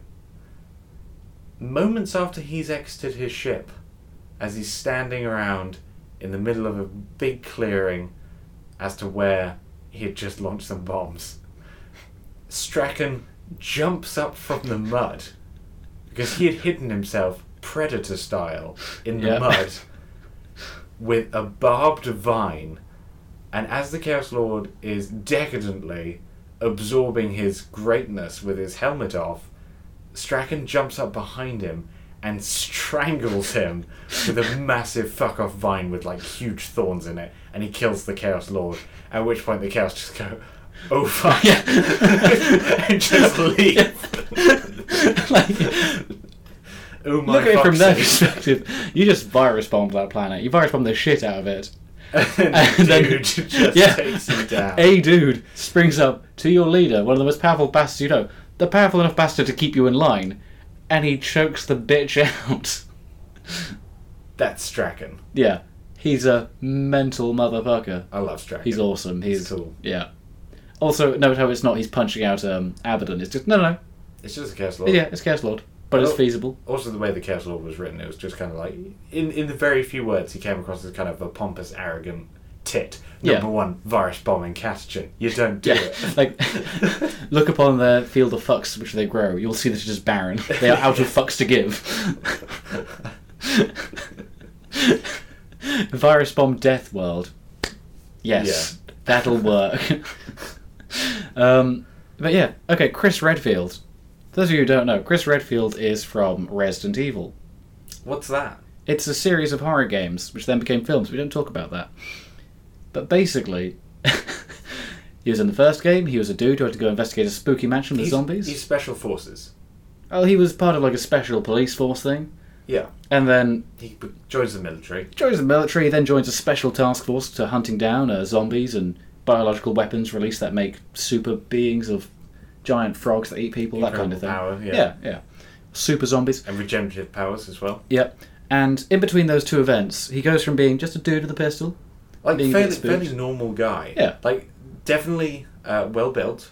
You Yeah, know, he- definitely works out. Yeah, Definitely. he, he's he does a he, he's, you know, he's part of a task force, so he's in shape. he has an active job that Yeah. maybe involves physicality, is what Yeah. you could say about him. Yeah, he's not like absurdly like it's not like he goes to the gym every day, but he, he's there. Yeah.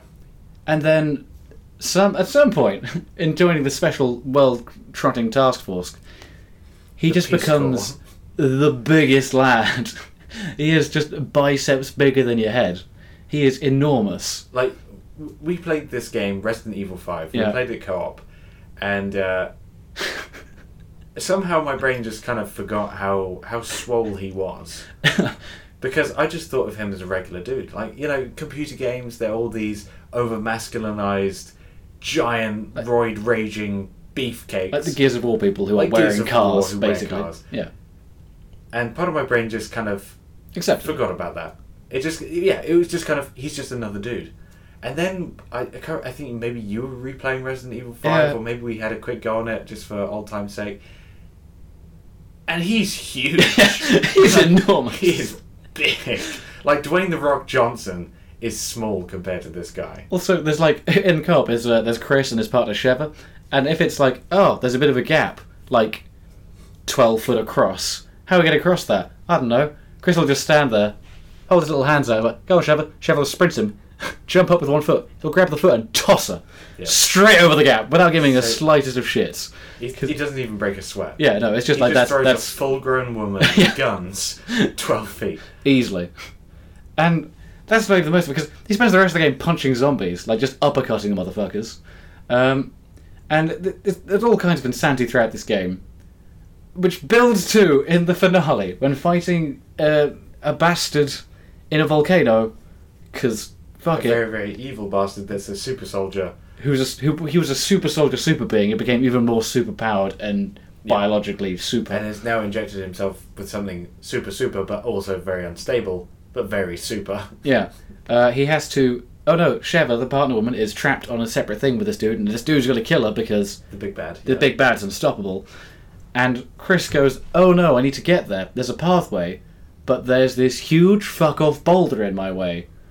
it's a big boulder Now, like, may, not- now maybe he could push it into a bit because there's also some lava to cross. If you can push it in there, you can hop onto it, then hop onto the thing and get around and save. But it's fucking huge. This thing is like twice, three times the size of him in height. it's like the indiana jones boulder but slightly bigger It's bigger. slightly bigger And so he starts trying to push it, and he's pushing it, and he can't, and it's, it's difficult. And then as he really starts, you know, to summon all of his strength, Yeah. he then just starts uppercutting it.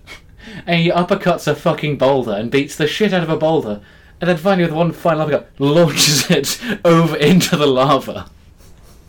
It's fucking mental. now, he has some strength yeah, he has some strength for a man that's meant to be a, just a, a dude just a dude. that maybe works out now I mean, possibly. i didn't see him lift a weight other than a full-grown woman A lot of full grown women carrying weaponry and uppercutting boulders. he works out yeah. dude does work Now, who wins in a fight? you know I think okay. I think Chris Redfield has an air of invincibility to him. he does. However, I think Strachan has an element of doggish determinedness. I, I I think Chris is like the unstoppable force, but Strachan is the immovable object. In that, Yeah. Chris could beat the shit out of him, but Strachan will still stand up and still break his punch him ribs. back. Yeah. I feel like what would happen is they're both punch each other out in an apocalyptic fight. like the most super soldier, not super soldier fight. like Winter Soldier versus Captain America is basically Pretty what we much, get. yeah. That- it's exactly it. We yeah, it's- have- it's, very much We that. have the dude with the robotic arm and the Even though Uh, it's absurdly shield, strong. But yeah. No, yeah. And I think what would happen is eventually they'd just fight each other out, be very, very tired, and then eventually earn each other's respect br- begrudgingly, and then do the classic Predator, um, Carl Weathers, Arnie. Well, the uh, the uh, you Massive. son of a bitch. Yeah,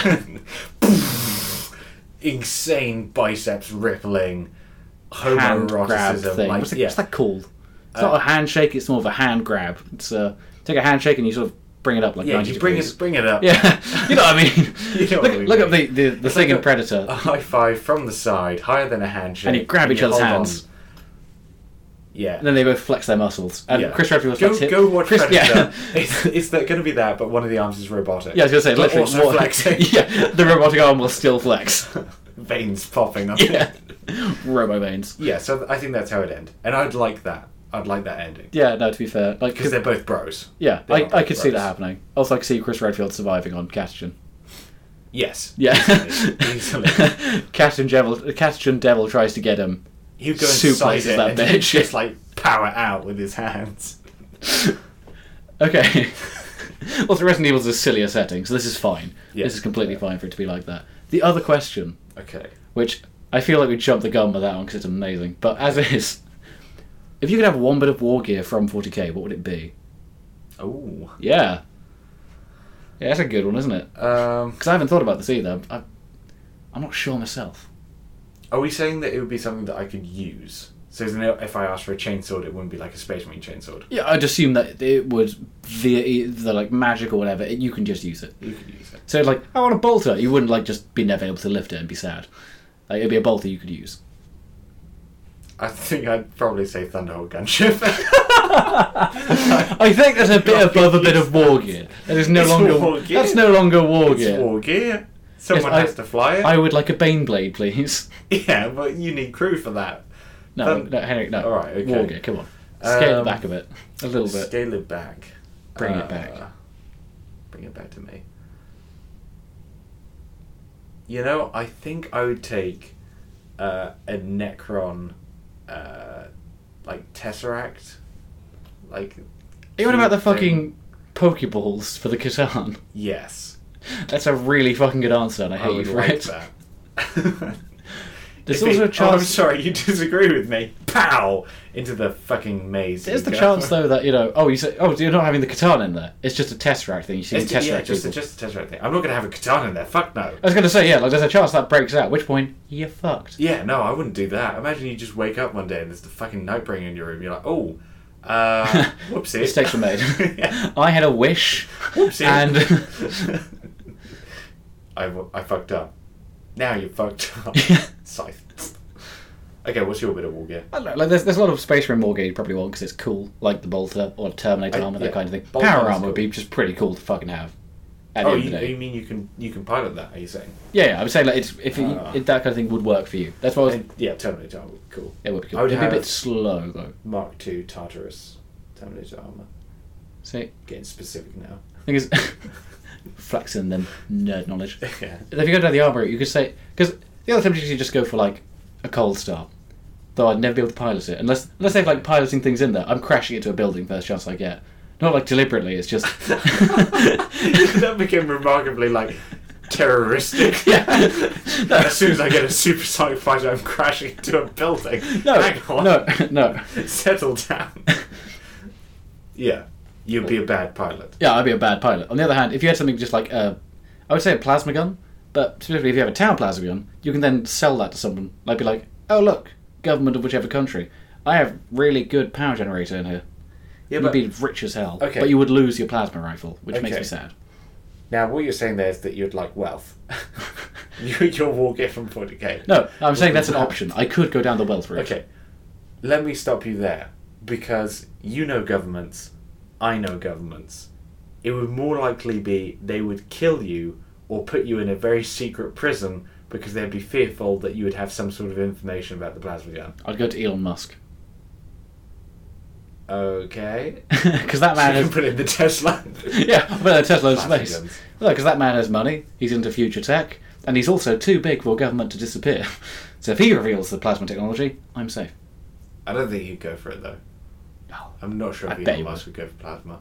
Yeah, but he's he's he's kind of about about the bright hu- future of humanity, not let's destroy it with No, because superheated I don't- materials. I'm just saying it's really good at generating energy. He could work with that. Okay.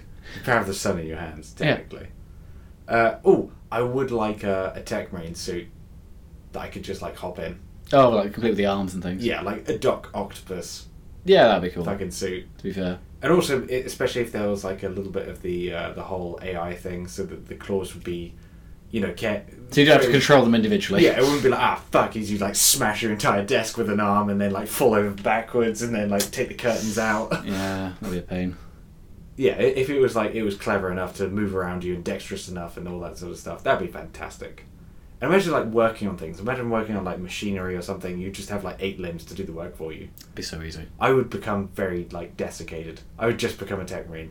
I because all, all of my like body would just atrophy. Yeah, because like, That's how why would I I'm walk carried when I can around. have yeah, Yeah, why would I lift that cup of tea when I could just have it shoved in my face or in the feed pipe? Basically, given technology, you'd become AdMech. I would Immediately. It, would- it would be very swift. Yeah. I would start wearing robes. Please get out of the power armor. yeah. Nobody cared who I was when I put on the armor. That'd be cool. I was, I was going to say, what would be the worst thing to own? But there's the immediate answer. There's an obvious answer to the worst bit of war gear you could own. It's a demon weapon. I think Like- I can say Reboot Gilman. He's not a bit of war gear, Henry. He is. He's as fucking tall as what he is. that is true. But I, I don't. I don't believe that I'm capable of wielding a demon weapon. I Oh, just no, don't. I'd be consumed by it. Yeah. I would.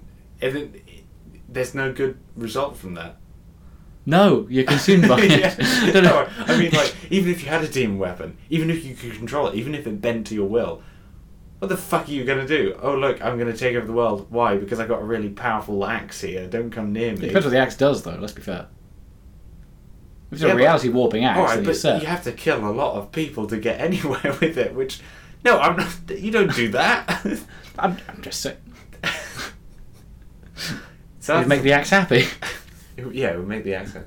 Uh, I think that would be a bad one. I think plasma gum would be a bad one to have because it'd irradiate your bollocks. That's that's why I'm it saying. would irradiate your bollocks. Depends where you put it. That's why I'm saying go for a tau one because tau plasma is perfectly safe. We don't know that. We're 'Cause just told that by the ethereals to keep us quiet, they don't overheat, Henry. allegedly. Well, I've never seen them overheat, but that's uh, Uh, I think any sort of Nurgle war gear, that would be a problem. uh, that would be bad. That would be bad. Um, oh, I think Zinch's diary. Lynch's diary would just be a mess. It would be an absolute Why mess. doesn't anyone like me? As he tries to plan a birthday party, but it turns into world domination, but also not world domination because Zinch doesn't want to dominate a world. He just wants to throw a birthday party. that's all he ever's trying to. That's what he's trying to do. He's just trying to make people happy. Peloton engine. That would be terrible to have. Because That'd be first of all, storing it would be a bitch. Second of all, Yeah. you have a mech with buzzsaw blades and flamethrowers, and you can't use it. Well, you can, but then you'll want to Yeah. die. You want to die, which is not great. yeah. Uh, Also, you have to get people to be like, "Okay, uh, "Would you mind just chaining me into this, please?" yeah, Like, that's not a conversation I really want to have with people. not in that context. Yeah. Um, okay, so that's pretty bad. Is there anything that's worse? Okay, there, uh, a lot of Dark Eldar shit I would not want. Bleckerfield, the uh, shield thing that the Archons get. There's a lot of stuff which does consume the user though. Yeah.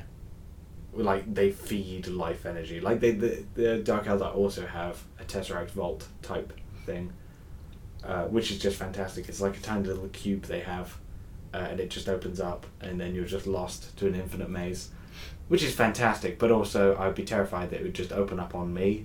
At some you said point. earlier on they'd happily have their own little like uh, a Oh, I'd have an Tesseract. Ekron one because I'm pretty sure that would work. Yeah, whereas the Dark that's Elder's true. like cruel and fickle technology, where it'd be funny to the item to suck in a an That's true. Archon or whatever. Necrons build reliable shit. Is what we're saying. Yeah, like if you're gonna buy something, it's like modern world go German. Yeah, it's reliable. 40k go Necron. I mean, if it Both of a su- dark past. If it can survive millions of years in the fucking earth and still work Yeah, without rust or corrosion, It'll also then repair it's itself. out. Uh, Tomb Spider. Yeah, I was literally going to say Tomb Spider would be great. That it's would not be War the- Gear, but. I mean, the greatest anti theft device ever made. Oh, yeah, could you imagine being the thief that breaks into your house and then Tomb Spider greets them? Breaks them down. Wraiths. Fucking wraiths. Yeah, okay, if I could have a pack of wraiths. It would- no, but that would be terrifying. Yeah, no, I. That would be terrifying. Like, you just open a door in your house and there'd be like just 10 silent wraiths in there. Who's, That's who's the to say, wraith room. Who's to say they're in a room? They could Okay, be like. they're just They could be loose in the around the house. foundations. Okay, yeah, but That's then where I'd they- keep my wraiths. They're gonna fuck your house. No, they're not. they think there's an intruder. Suddenly they smash through. Oh shit, they're wraiths. They're I'm wraiths, An idiot. you- I'm an idiot. I'm an idiot. I Uh, forgot about that. They I- can they can move through material. I would like them to be programmed to be like dogs. So I I could whistle and wraiths come flying up through the floor and they're really happy to see me and I can pat them on the head. I mean, Um, modern wraiths, yes. Old wraiths, definitely not. oh, yeah, no, old wraiths would never work. But new wraiths, it could just about work. They could Yeah, be they're- like big they're friendly just about, beetles sweetie. who eviscerate people. I'd also ride one. Not in That's a sexual disgusting, way, yeah. but but imagine like just putting a handle on the back of one of them and then like going to work, just like standing on the back of a wraith, like surfing it in. Yeah, that'd be cool, to be fair. That would be cool.